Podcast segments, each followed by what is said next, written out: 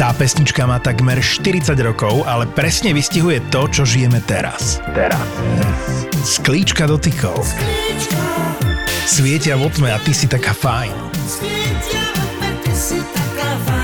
Dotýkame sa sklíčok a tých reálnych dotykov je málo. Používaj mobil s rozumom, pretože keď to preháňaš, stráca sa aj príroda. A to sa nás všetkých dotýka. Podcasty v produkcii ZAPO ti prináša digitálna očista od SPP. Pomerne zriedka, kedy sa bavíme v tomto podcaste o našich domácich interpretoch. Žiaľ Bohu, musíme si priznať, že väčšinou to je, keď sa niečo udeje. Spomínam si, že sme takto riešili Mekyho Žbírku a riešili sme asi pred rokom Karla Gota. A ja som dnes navrhol, že by sme sa mali pozobrať o Vášovi Patédlovi, ktorý pre nás tak pomerne nečakane ako odišiel z tohto sveta.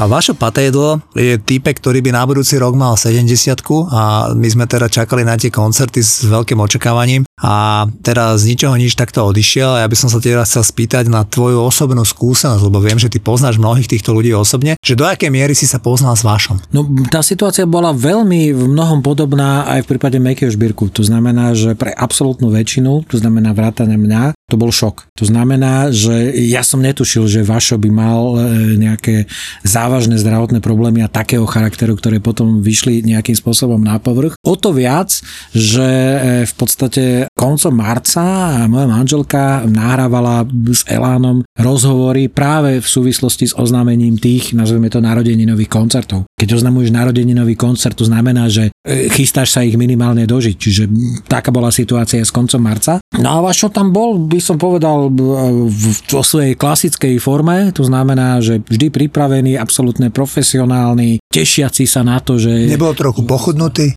To ti neviem povedať, ja som pri tom Aha. rozhovore nebol, ale vašo v zásade vždy bol taký ten element e, tej absolútnej spolahlivosti, profesionality a obrovského násadenia. Mm. Bol určite najpracovitejší zo všetkých členov skupiny Elán. Aj vďaka, by som povedal, e, svojmu hudobnému vzdelaniu, aj šírke záberu svojich hudobných aktivít a podobných záležitostí. A navyše on bol taký celý život. On bol vždy celý život pracovitý, hľadal nové projekty, púšťal sa do nových projektov a v podstate on nemal, že teraz si poviem, že teraz mám ročnú pauzu, lebo si chcem oddychnúť. Pre neho v podstate tá práca, primárne kompozičná, sekundárne, nazvime to, tá, ktorá je v štúdiu a ten, ako spolu s tým spojené aj čo sa týka nejakých živých vystúpení, to bola súčasť jeho života, on bez toho ne, nevedel existovať. On, na rozdiel od Joža, ktorý najradšej oddychuje a mám preto pochopenie, keď sa vžiť do tej situácie, tak Vášo v podstate celý život nikdy oddychovať nevedel, pretože mu to jednoducho nechýbalo. On bol, on bol šťastný, keď sa mohol venovať hudbe v akejkoľvek podobe. Viem, že Vášo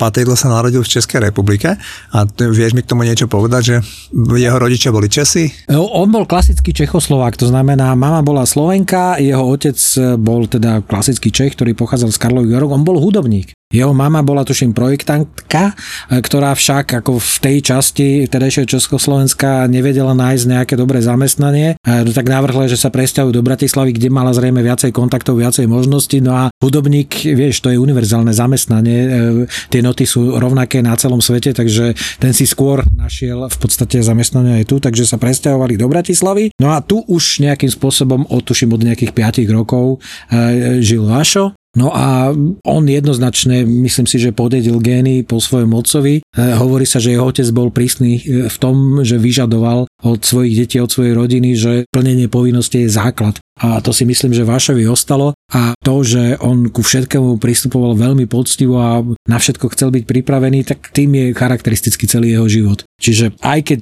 vlastne oni začali v tom veku ráno tínedžerskom, že si povedali, že urobia svoju najslávnejšiu kapelu, tak to najprv poňali naozaj ako 14-roční, ale čím boli starší, tým do toho dávali viacej tej profesionality, hoci stále boli študenti. To boli najskôr stredoškoláci, potom to boli vysokoškoláci a už len Vzhľadom na to, že kde sa zišla tá základná štvorka, tá, ktorá prišla až do roku 1980, to znamená Jožo ako spevák, jednoznačný frontman, Vašo ako, nazvieme to, hudobný líder, takisto spevák, Juro Farkaža z Deno Baláž. No a oni, oni už keď končili stredné školy, tak oni si e, rovno povedali, že čo kto bude študovať, že, lebo je pre tú kapelu potreba. Takže jednoznačne e, povedali si, že najväčší hudobný talent má Vašo, tak on pôjde na Vysokú školu muzických umení na kompozíciu. Kapela, to je veľmi múdre a tu vidíš, že e, naozaj tá kapela rozmýšľala na to, že to boli ľudia, ktorí vyrastali v reálnom socializme a nemali manažéra, tak roz, rozmýšľali neuveriteľne, by som povedal, systematicky. Kapela potrebuje mať ekonóma, preto Zdeno Baláž aj Ďuro Farkaš išli študovať školu ekonomickú.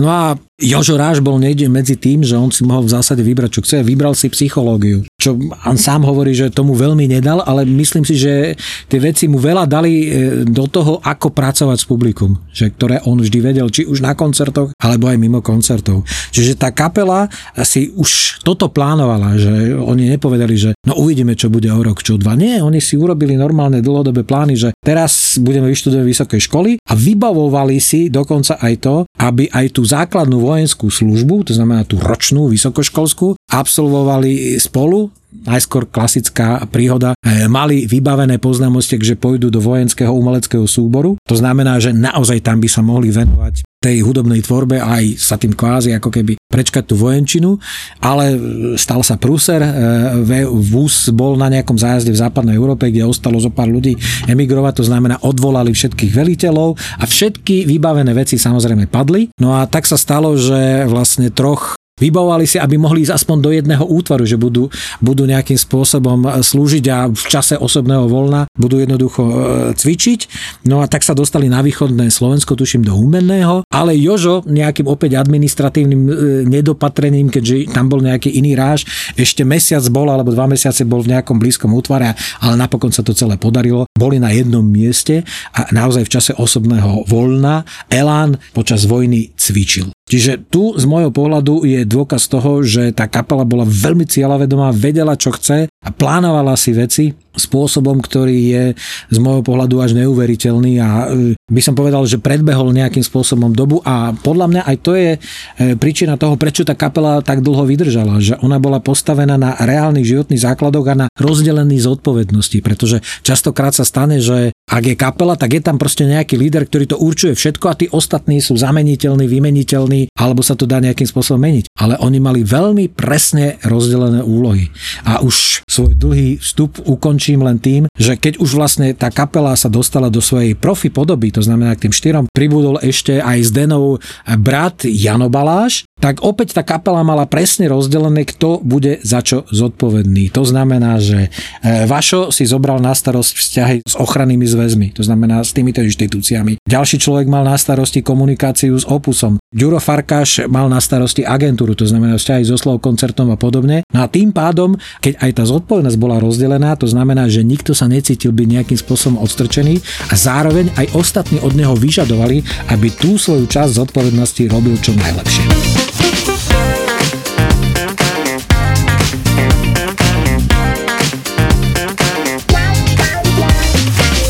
Ja len tiež som, no, samozrejme s Jožom Rážom aj s vašom Patedom som mal opakované rozhovory v rádiu, tak len by som našim poslucháčom povedal, že kapela Elan vznikla už v roku 68, kedy títo ľudia, o ktorých sa bavíme, mali 14 rokov. A oni reálne mi vraveli, že v tých 14 rokoch už mali takú kapelu, s ktorou hrávali. Spomínali mi, že napríklad v Račianskej krčmi u troch zajacov, zajacov okolo ktorej deň chodím na bicykli, tak uh, tam hrávali, ale vždy tam musel byť niekto z rodičov, alebo nebolo ako, že ešte boli ako decka. A vravali mi, že celé to obdobie ja, že dobré, ale keď ste v 68. vznikli, prečo ste v 70. rokoch, ak už mali modus hity a tak ste nemali nič. Oni, že my sme stále mali mizernú aparatúru, že my sme stále len zháňali aparatúru, my sme robili, stávali električkovú dráhu do rače a stále proste akože všelijakými spôsobmi sa snažili brigadovať, ale že im sa také lepšie peniaze podarilo zarobiť, že niekedy v roku 1976 alebo 77, nie som si presný, keď prvýkrát sa dostali na západ a išli hrať do Švédska. A vraveli mi, že dve, 2203 nabalili proste vecami a odišli išli ako hrať do nejakých barov alebo nálad do Švedska, to ti neviem povedať. A tam, že konečne si zarobili také peniaze, že keď o niekoľko mesiacov sa vrátili, tak už si mohli kúpiť akože poriadne repráky a tieto veci. Viem, že mi spomínali napríklad, že a to bolo trochu neskôr, keď prišiel do kapely Jano Baláš, Áno. tak ten prišiel zo, zo skupiny Modus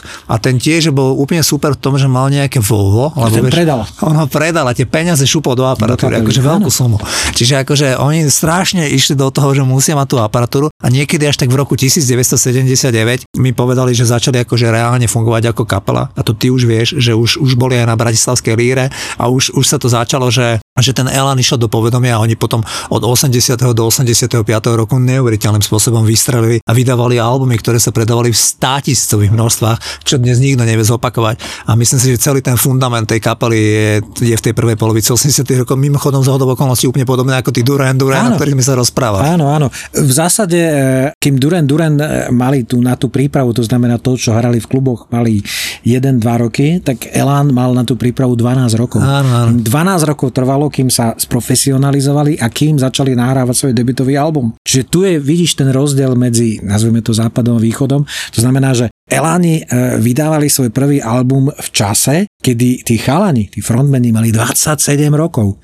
To Ivan Tasler alebo Pali Hamel už mali za sebou 10 albumov. He, he. Oni vtedy debutovali. Ale na druhej strane tá obrovská, by som povedal, tá príprava a niečo, čo si oni zažili aj v tých baroch, ich podľa mňa strašne zomklo a, a zase zároveň to bol taký fantastický tréning na to, že vydržíš potom aj tie neuveriteľné roky, to znamená roky 81 až 80 keď oni hrali reálne 200 až 250 koncertov, vrátane dvojmesačného turné po Sovietskom zväze, so všetkými špecifikami dopravnými, stravovacími a neviem akými, ktoré so Sovietským zväzom a týmito štáciami jednoducho súvisia. Takže tým, že mali natrénované z tých barov, čo sa týka Švédska, Tuniska, Bulharska a podobne, tak to bolo niečo podobné ako Beatles, ktorí trénovali v Hamburgu. Mm, že boli, tá kapela bola vyhraná. A teraz poďme naspäť tomu Vašovi, že e, dôležitý moment nastal v polovici 80 rokov, kedy teda Vášov oznámil kapele, že odchádza. Vieš o tom niečo viac? No viem o tom presne, pretože oni mali, e, by som povedal, to svoje fungovanie veľmi presne nastavené. Že tam bola ročná výpovedná lehota. Čiže Vašok k 1.1.1984 oznámil, že k 1.1.1985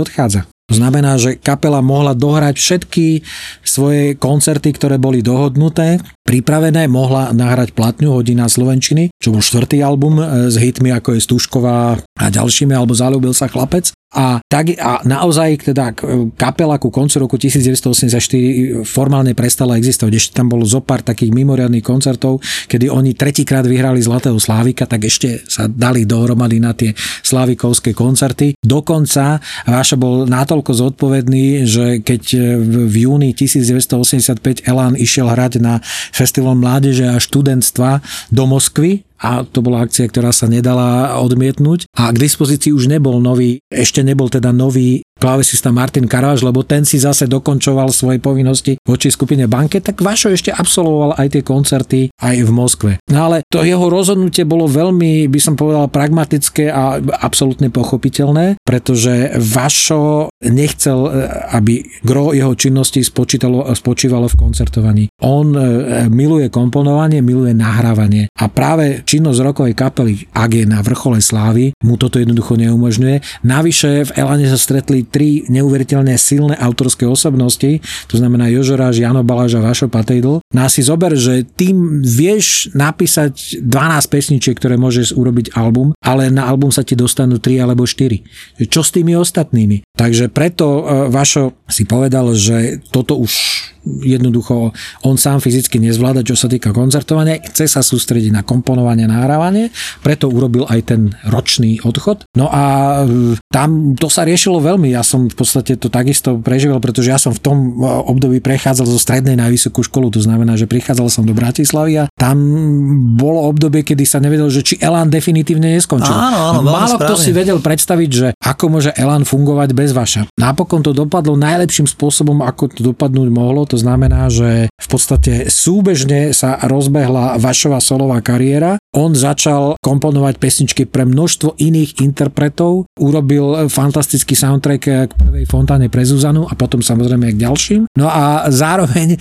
Elan vybudil k tomu, aby si Jože povedal, že a nie, dokážem to, dokážeme to aj bez Vaša. No a výsledkom toho, že vlastne vznikla druhá zostava Elanu s Martinom Karvašom a s Gabrielom Sabom a v roku 1986 nahrali album Detektívka, ktorý je dodnes najpredávanejším albumom Československej populárnej 650 tisíc. 650 tisíc.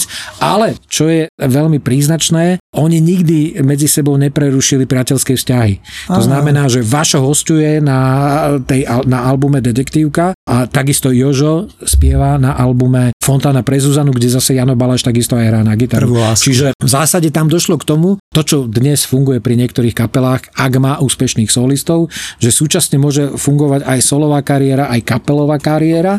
Čiže v tomto prípade tým solistom bol Vašo, aj keď nie úplne presne, ale že jednoducho ten pretlak bol tak silný, že jednoducho Vašo musel ísť preč a pre Slovensku, respektíve pre Československú populárnu hudbu to bolo len a len dobre. Ja by som, ak dovolíš, uh, iba jednu poznámku, čo tiež viem od nich, že presne v tom období, o ktorom ty hovoríš, ako z toho tvojho osobného pohľadu dôležitom, keď si prišiel sem a si bol veľký fanúšik Elanu, že oni mi prezradili, že na niekoľko týždňov tá skupina ako keby neexistovala. Áno. Pretože uh, keď odišiel ten Vašo, tak boli odídení Zdeno Baláž a Farkáš a potom prišlo k hlasovaniu, lebo vieš, v sa vždycky hlasovala, dodnes sa hlasuje a tam prišlo k hlasovaniu 2-2 na tom, či tú kapelu rozpustiť, lebo Jano Baláž a Jožo Ráš boli, že tá kapela má zostať a títo dvaja odídení boli proti. A vtedy sa rozhodlo, že moment, že tak je to 2-2, tak musíme zavolať Váša, ktorý síce už odišiel do kapely, ale či vôbec súhlasí s tým. A Váša nemal žiaden problém Áno, s tým, aby Elan fungoval. požehnanie dal požehnanie a vlastne tá kapela potom fungovala s novým osadenstvom, o ktorom si ty vravel a ktorí vydali ten veľmi úspešný album Detektívka.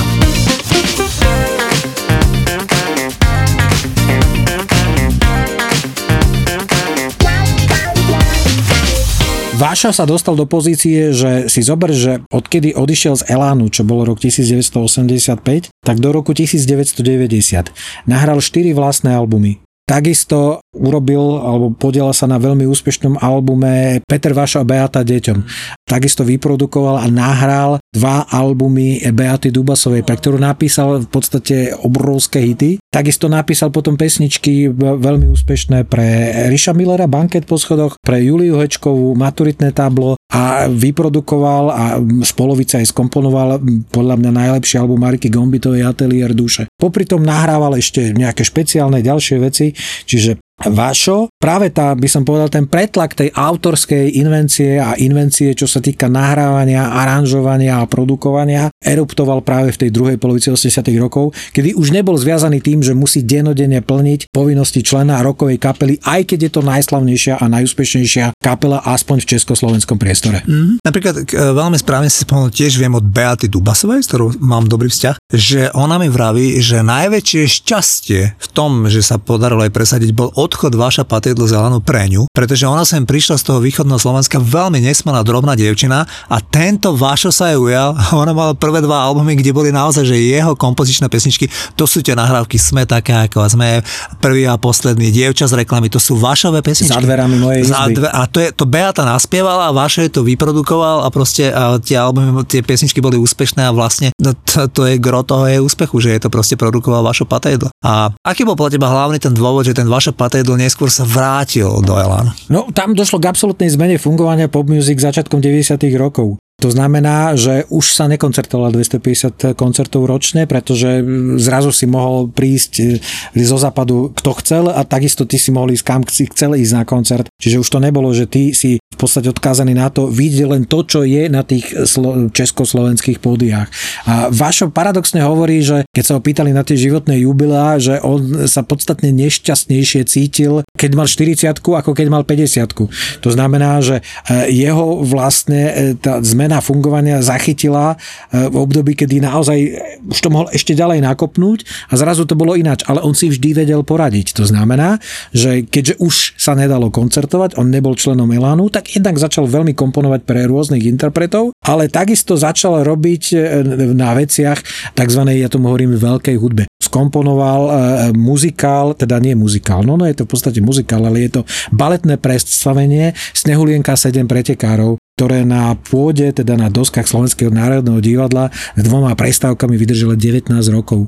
A bolo tam okolo 300 repríz, čo je na balet neuveriteľné číslo. A takýmto spôsobom e, vlastne pokračovať aj ďalej. Joško Bednárek si ho zavolal k tomu, aby e, v podstate urobil instrumentáciu vlastne k prvým e, muzikálom od Andrew Lloyd Webera na novej scéne, to znamená Jozef a jeho zázračný farebný plášť. Joško Bednárek hovorí, že Vašo naučil spievať hercov muzikálovo, že je to jedna obrovská zásluha a na základe toho on začal sám komponovať muzikály a takisto aj urobil pre Milana Sladka jedno zaujímavé e, baletné predstavenie a začal komponovať vlastné muzikály. E, z nich spomenieme v podstate tri najdôležitejšie. E, dva z nich robil pre divadlo v Nitre, to je Tisícročná včela a ešte Adam Šangala. Čiže to boli, to boli veľmi silné a dodnes proste x 100 repríz sa robilo v tom diva, nitrianskom divadle ktoré dodnes si považuje, že je to jedna z najzaujímavejších častí ich repertoáru v rámci celej histórie. To bolo muzikály, ktoré robil s Kamilom Peterajom. No a Spomeňme Jacka Rozparovača, čo je muzikál, ktorý robil pre divadlo eh, Kalich v Prahe, no a to bol muzikál, ktorý sa dostal aj do juhovýchodnej Ázie, to znamená do Južnej Korei a takisto aj do Japonska. Takže teraz, keď eh, naozaj nás opustil, tak prišli kondolencie naozaj aj z Japonska a z Južnej Korei. Čiže toto všetko sa dialo, ale zároveň eh, v podstate jeho návrat do Elánu vznikol, dá sa povedať svojím spôsobom neplánovane. V roku 1996 Elán robil turné k 15. výročiu svojej profesionálnej činnosti, kde zavolal všetkých bývalých členov skupiny Elán. Niektorí odmietli, ale Vašo neodmietol. Vašo nebol človek, ktorý by odmietal nejaké príležitosti a nie takéhoto príjemného charakteru. No a zrazu zistili, že im to tak dobre eh, hudobne samozrejme ľudský ladí, že je možný trvalý návrat jeho do Elánu, pretože už to nebolo denodenné nasadenie. Už sa dalo presne plánovať a Elán to v podstate už od tých 90. rokov robí, že si plánuje, že teraz je čas, kedy sa venujeme kapele a teraz je čas, kedy si každý z členov môže robiť v úvodzovkách, že čo chce, venovať sa iným projektom, či už hudobným alebo ekonomickým. Špeciálne v rokoch 90. Jožo Ráš sa venoval proste aj úplne iným biznisom. Takže ako mal na to priestor, že to môže robiť takýmto spôsobom. Čiže naozaj, Vašo sa vrátil a tej kapele to strašne pomohlo, lebo naozaj to boli tie tri piliere autorské, interpretačné. No a vrcholom takého toho návratu, ktoré v podstate umocnila tá veľmi ťažká Jožová nehoda, e, bol vlastne ten koncert e, na letný, kde bolo 80 až 100 tisíc ľudí. Čiže to bol dôkaz toho, že tá kapela e, jednoducho fungovala alebo bola populárna, preto bola taká populárna, že mala tak skvelé pesničky, lebo ja sa s tým stretávam v podstate veľmi často, že mnoho ľudí má averziu voči Elánu kvôli tomu, že majú pocit, že to je kapela, ktorá fungovala len vďaka, v minulom režime a vďaka SZM alebo proste nejakým vtedajším dobovým zvyklostiam. Ale ja všetkým hovorím, Elán v tom starom režime fungoval 10 rokov. V tom novom režime ekonomicko-sociálnom, akým chcete, funguje 30 rokov. To znamená, že keby naozaj to bolo postavené len na tom, že je to nostalgia, alebo že e, v zásade e, boli predtým nejakým spôsobom preferovaní, nemohli by existovať tie ďalšie x násobky časov, kedy ako v podstate fungujú, vydávajú albumy a e, ja to stále hovorím, že Nemáš veľa interpretov, ktorí si môžu povedať, že keď si robia turné k 50. výročiu, ako to robil Elan v roku 2018, tak hral v tých najväčších športových halách. Opakujem, v najväčších športových halách, aké sú v Československu k dispozícii a vypredali ich kompletne. Konec koncov aj vlastne tie koncerty, ktoré boli pôvodne, ktoré sú plánované, aj sa teda uskutočnia o rok, o rok to znamená tuším to je buď v septembri alebo oktobri, v septembri budúceho roku, už sú vypredané. Takže to je dôkaz toho, to je že e, to je kapela, ktorá naozaj si dedí fanúšikov z generácie na generáciu a to je dôkaz sily toho repertoáru, ktorá za tých už viac ako 50 rokov tá kapela dokázala nejakým spôsobom e, nahrať a dať medzi ľudí.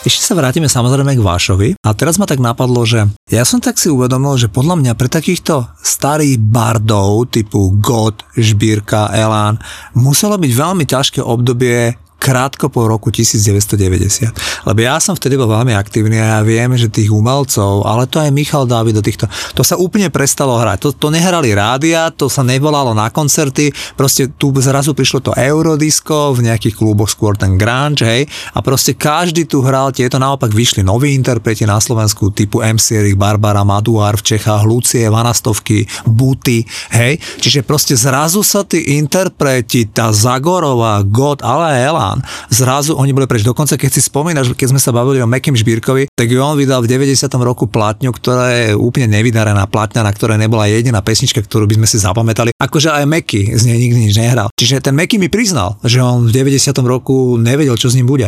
God podľa mňa on, on aj dal nejaké vyhlásenie, že on končí kariéru. Čiže mňa by zaujímalo, že ako to museli takíto ľudia, ak napríklad taká kapela Elan zvládať, keď oni, vieš, od v 90. rokoch na začiatku boli takíto úplne... Oni sami ako podľa mňa nevedeli, čo sa bude diať, ale Vašo bol samozrejme sklamaný z toho a necítil sa dobre, veď to je, ja len pokračujem s tým výrokom, že keď mal 40, tak sa cítil horšie ako keď mal 50. Ale e, on si vedel nájsť e, svoje e, hudobné ja. Možno si myslel, že už nikdy v živote sa nedostane do proste tých sfér, v akých sa potom neskôr spätne s Elánom dostal, ale využil to čas, že nahral album ezoterickej hudby, nahral zaujímavý album s huslistom Jaroslavom Svieceným, Labyrint sveta, proste na motívy diela Jana Amosa Komenského. A proste naozaj on, pre neho hudba bola všetkým, to znamená hľadal iné možnosti a napokon sa mu vrátili aj tie možnosti, ktorým sa primárne venoval v tých rokoch 80 ale to všetci interpreti, ktorí boli mimoriadne megaslávni v tých 80 rokoch tým prechádzali a zober si, že v podstate najlepšie z neho zišli tí, ktorí naozaj mali na to, že mali ten repertoár, vedeli na to nejakým spôsobom nadviazať. Že mm, nemáš veľký rozdiel v tom, že samozrejme sú interpreti, ktorí sa vedeli prispôsobiť tým zmeneným podmienkam lepšie. To je prípad Meky Žbírku, ktorý ale vždy mal ten, nazvieme to ten britský pohľad, to znamená poučený iným svetom, iným vnímaním a on vedel, že proste treba si to plánovať, treba hovoriť, treba a tieto veci, ale veľmi podobným spôsobom fungoval, fungoval aj Elana. Vašo bol toho súčasťou a on bol navyše ešte ten genius, že on mal tú pracovitosť v sebe. On povedal, že dostal objednávku, že od nejakého interpreta, speváka alebo speváčky, aby mu urobil pesničku. No a on povedal, že tu musíš prísť a musíš proste na tom pracovať. A ono tá myšlienka príde to, že to robíš x rokov, sa prejaví v tom, že proste máš už určitú zručnosť, ktorá ti pomáha v tom, že nemusíš čakať na inšpiráciu nekonečne dlho, ale v podstate je to ako tréning. Keď v podstate niečo robíš pravidelne, tak ako robíš to oveľa ľahšie, ako keď sa ti to zadarí v nejakom výnimočnom období a potom na tom nejakým spôsobom nevieš nadviazať. Čiže áno, tá prvá polovica 90. rokov bola ťažká pre každého, ale zároveň to bola skúška, že či, bola to na, trochu aj príležitosť. Či naozaj, či naozaj naozaj to nebola ich sláva len preto, lebo boli nejakou privilegovanou vrstvou v tých 80 rokoch. No a oni dokázali, že nie. Že základ, základ, základ ich z úspechu nebol v tom, že by ich niekto protežoval, ale to, že mali výbornú produkciu, výborné skladby a vedeli komunikovať s publikom, vedeli ponúknuť na tých koncertoch niečo, na čo dodnes spomínajú generácie a čo v podstate im potom prinášali na tých koncertoch Elanovských stále a stále. Poďme v závere tohto podcastu k takým tým ľudským vlastnostiam, lebo sme si povedali o tej tvorbe toho vaša. Ja keď som počúval Borisa Filana a Luba Zemana, ktorí s ním prežili 10 ročia v veľmi úzkom vzťahu, boli jeho veľmi blízki priatelia, tak oni úprimne hovorili, že to bol veľmi dobrý človek a mal veľkú spústu dobrých vlastností, najmä tú pracovitosť, to, že doťahoval tie veci do konca, že bol proste rovný chlap. A všimol som si tak však, lebo vieš, ja sa zaujímam aj o tie psychosomatiku a možno aj k dôvodom toho ochorenia, že keď oni niečo tak spomenuli, tak to bolo to, že tým, ako on mal pravdepodobne veľmi prísnu výchovu toho otca, tak bol napríklad veľmi skúpi na slova chvály. To znamená, že, že ten Boris Filan veľmi dobre povedal, že on, on im dodal stovky textov, hej, mnohé zhudobnili, ale že ten, ten Vašo, keď boli super kamaráti, on ho nikdy nepochválil.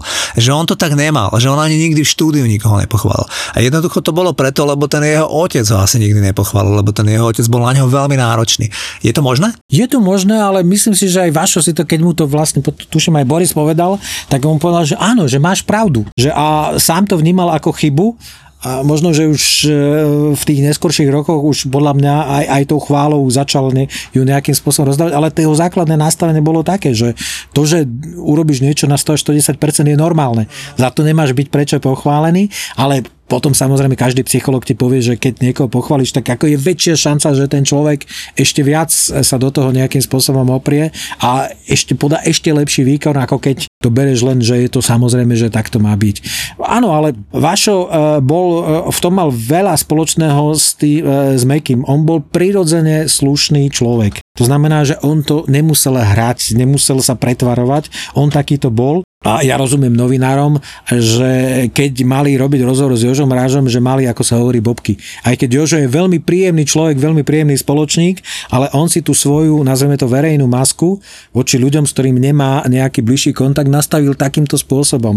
Ale pri Vašovi nikto nemal obavy, že keď povedal, že ideme robiť rozhovor s Vašom Patejdlom, tak by som povedal, že nikto z novinárov alebo nikto z tých ľudí nemal obavy, že čo sa stane a že čo to so mnou urobí. Vedeli, že je to človek, s ktorým sa výborne roz rozpráva a ak si sa vedel rozprávať o niečom, čo aj jeho zaujímalo, čo sa týka hudby alebo podobne, tak to boli naozaj skvelé a príjemné rozhovory. Čiže Vašo z tej trojice bol ten, nazvieme to ten komunikátor voči verejnosti, voči médiám, voči komukoľvek a v tom bol geniálny. Áno, je to presne s tým súhlasom. So všetkými týmito ľuďmi som robil niekoľko rozhovorov a je to presne s Jožom, keď chceš ísť debatovať, tak musíš byť pripravený.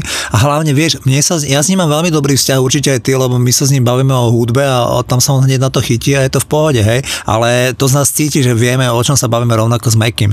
A takisto aj s Vašom. Ale máš pravdu, že Vašo, ten bol taký tolerantný, že keď sa ho vypytovali na veci zo showbiznisu a proste lifestyle, on pristúpil na to, hej, čo Jožo by ich hneď zrušil. A takže to bolo také, že veľmi v tomto bol v poriadku. Keď som sa rozprával s tým Vašom pred desiatimi rokmi, tak práve prešiel si takým akože podľa neho náročným život ohrozujúcim ochorením. Mu myslím si, že riešili štítnu žľazu alebo niečo. To bolo ale tak 2009 alebo tak. Jak to bolo?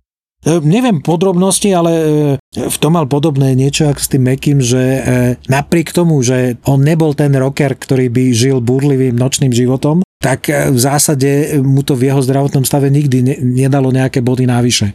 Proste tá jeho konštrukcia bola taká, ako je, ale on ťažko povedať. Nemyslím si, že bol hypochonder, ale e, on podľa mňa ťažšie znášal nejaké zdravotné problémy, možno si ich pripúšťal viac ako bolo nutné, ale vždy sa vedel z toho dostať a nejakým spôsobom, podľa mňa on to prekonával tou prácou. Proste on vedel, že keď mi je niečo zlé, ale ten klavír mám vždy k dispozícii a to je niečo, čo mi dodá vlastne tú pozitívnu energiu. A to jednoducho, Vašo bol výsostný melodik. Keď si zoberieš, že samozrejme má aj niekoľko výnimočných, naozaj veľmi ostrých rokových skladieb, e, spomeniem z Fontány prezezaný dvojku, tá pesničku, kde, e, ktorú spieva Jožo Ráš, teraz alebo nikdy. A to je netypický pre e, Váša naozaj veľmi ostrá až hardrocková záležitosť, ale Váša bol predovšetkým fantastický melodik. To znamená, ten jeho zmysel pre melódiu, ktorú si sa mal od koho učiť. Proste tie základné kompozičné postupy, veď on bol jeden z posledných žiakov eh, profesora Alexandra Mojzesa, jedného z najväčších slovenských skladateľov všetkých čias.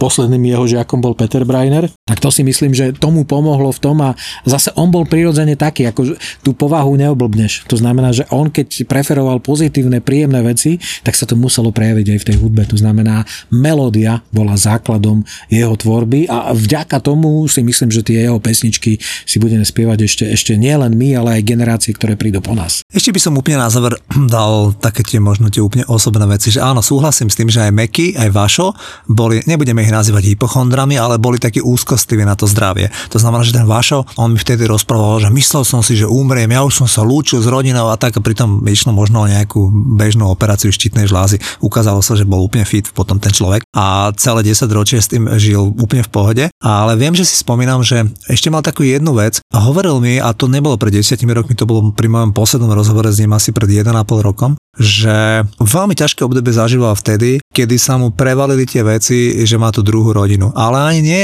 on to obdobie, práve že, aby som bol úplne presný, to, že sa mu prevalili tie veci, on vnímal ako vyslobodenie. Lebo proste žil veľmi dlhé obdobie, také ako separát, separátne dvojité životy. A ja viem, o čom to hovorí a proste musím povedať, že to, keď, keď máš naozaj, že svedomie a nie si ako niekto, koho nám tu medializujú, kto proste je frivolný a nemá s tým problém, že má 10 detí. A keď naozaj to máš v hlave upratané a sa ti udeje nejaká takáto vec v živote a nechceš toho predchádzajúceho partnera zrániť, ale tam už je niekto druhý, nebude už aj tehotný, tak to sú také psychické náplne na tohoto človeka. Mierim k tomu, k tej diagnoze toho karcinomu pankreasu, lebo keď som to tak pozoroval u tých ľudí, ktorým sa toto udialo, toto veľmi nešťastné ochorenie, tak veľmi často tam nachádzam niečo také, že tí ľudia si prešli nejakou takou ťažkou psychickou situáciou. Ale to, to by som tu nechcel, lebo nechcem tu robiť nejakú diagnostika. Môžem ti len povedať posledné, čo som počul od Heleny Vondračkovej, ktorá bola s ním 3 týždne pred jeho umrtím. Stretli sa na tenisovom turnaji v meste Pšerov, kde Vašo prišiel a ona ho mala veľmi rada, tiež je no, pomáhal a ona ho považovala za veľmi slušného človeka. Ona si všimla, že ten človek je veľmi vychudnutý a on sa s ňou potom osobne pozhováral a povedal jej, že je veľmi ťažko chorý a teda, že, že nevie, aká bude prognoza a ona povedala, že napriek tomu tam bol, podebatovali, a, ale že vôbec nepočítala s tým, že za 3 týždne bude po ňom. Takže to len na margo toho, že treba si užívať každý ten jeden deň, lebo proste ten koniec býva niekedy veľmi rýchly a veľmi nečakaný. Vašo, ďakujeme. Ak sa chceš dožiť povedzme 60 70 a chceš byť stále fit, tak musíš neustále odolávať našej najhlbšie zakorenenej túžbe a to je plieskať moriaky po vajciach, ktoré im narástli pod bradou. Dobre vyzerá, múdro hovorí a ešte je občas aj vtipný.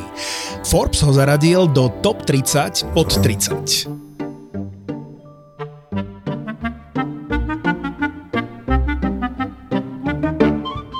ao. Boží plán, numerológia, horoskopy alebo reči typu všetko sa deje z nejakého dôvodu majú všetky jedno spoločné. Všetky sú absolútna blbosť, pretože ja by som nechcel žiť vo svete, kedy postavenie planét alebo sčítanie nejakých čísel ovplyvňuje to, či som na všetkých kretén alebo či som nerozhodný a či budem mať dobrý deň v práci. Denis Kováč a jeho mozgová atletika je už elita medzi slovenskými podcastami. Zamakaj na sebe aj ty.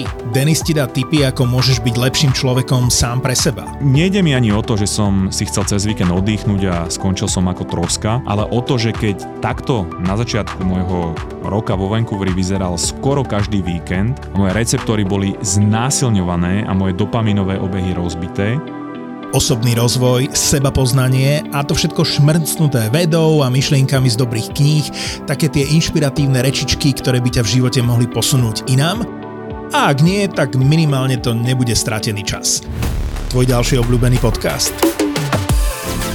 Mozgová atletika. Mozgová atletika. V produkcii ZAPO. V produkcii ZAPO.